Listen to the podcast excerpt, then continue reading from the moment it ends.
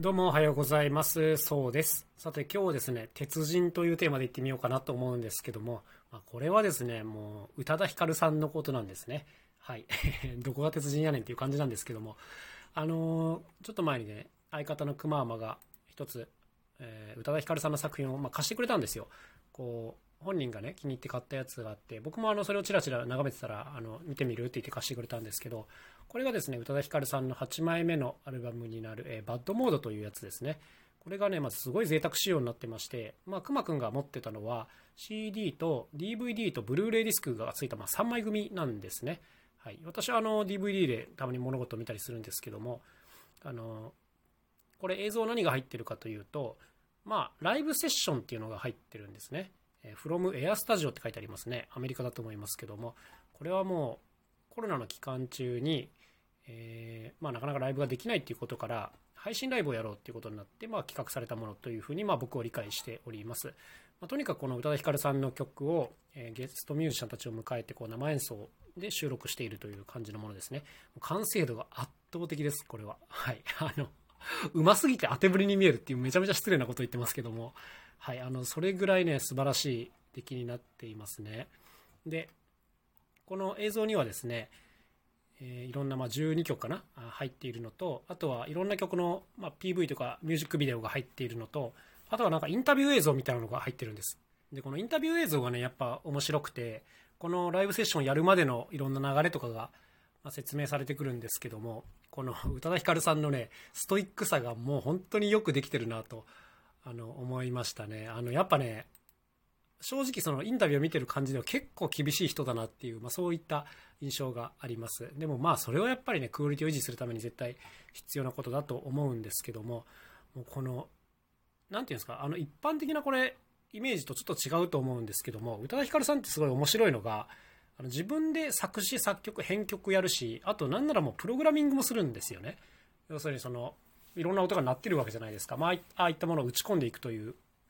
作業ですね。これも本人がやってらっしゃるということで、これすごい結構知らなかったんですよ僕で。えー、そうなんだってびっくりしたんですけど、やっぱその自分自身はこのすごい熱意を持ってこのプログラミングをしてるから、やっぱ基本的にはミュージシャンもそれを追ってほしいみたいな、まあ、考え方が基本的にあるということですね。でそのインタビューの中でおっしゃってたのが、まあ、歌手として呼ばれるのは結構抵抗があるっていうことを言ってて、でなんでかっていうと、このもう作る最初の段階から、まあ、ゼロからやってるわけじゃないですか。でその上で歌を入れるっていうか、歌うのは最後の段階なので、まあ、あのトータルでいろんなものを作ってるからなんていうかそれがうまく伝わってない気がするみたいな、まあそんな感じだったんですけども、これ本当にあのそうだなと思いましたね。びっくりしました。これ本人はさらっと言ってましたけども結構大変なことなんですよ。まあ、やっぱりこの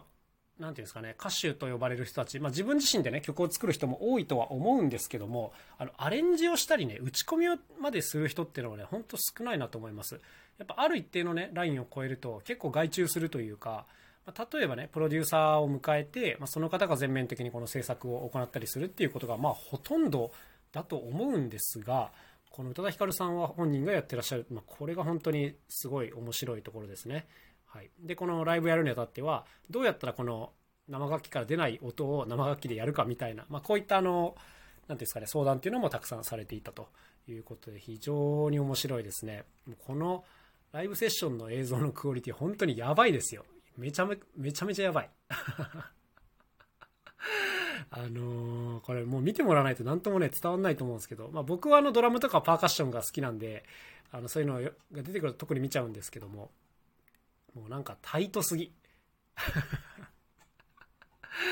やめちゃめちゃタイトです。人間がやってるようにとても聞こえないというぐらいね、いや本当素晴らしいですね。はい、宇多田ヒカルさんのこの歌のストイックさはねあのよく知られているところだと思うんですけども、やっぱこのインタビューとか見るとなんかこの人間性が伝わってきてすごい面白いなという、そんなところでございます。なんかこのライブセッションやる前に喉の調子がすごい悪くて、なんか本番できるかどうかすごい心配だったみたいな感じでね、 で, できるだけこう声を出さずにスマホの音声読み上げみたいなので仲間とコミュニケーションを取ってる映像とかも出てくるんですけども、あの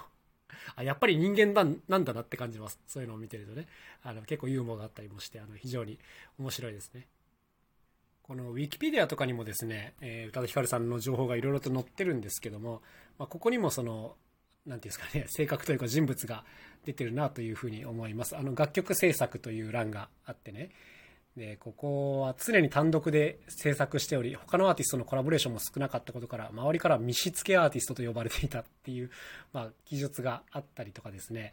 あとはこの録音したエンジニアによれば、僕はこれまで大勢の人の作品を手掛けてきたけれど、中でも宇多田さんは最も断固とした態度の持ち主の一人という、宇多田のいないところでレコーディングが行われることはない、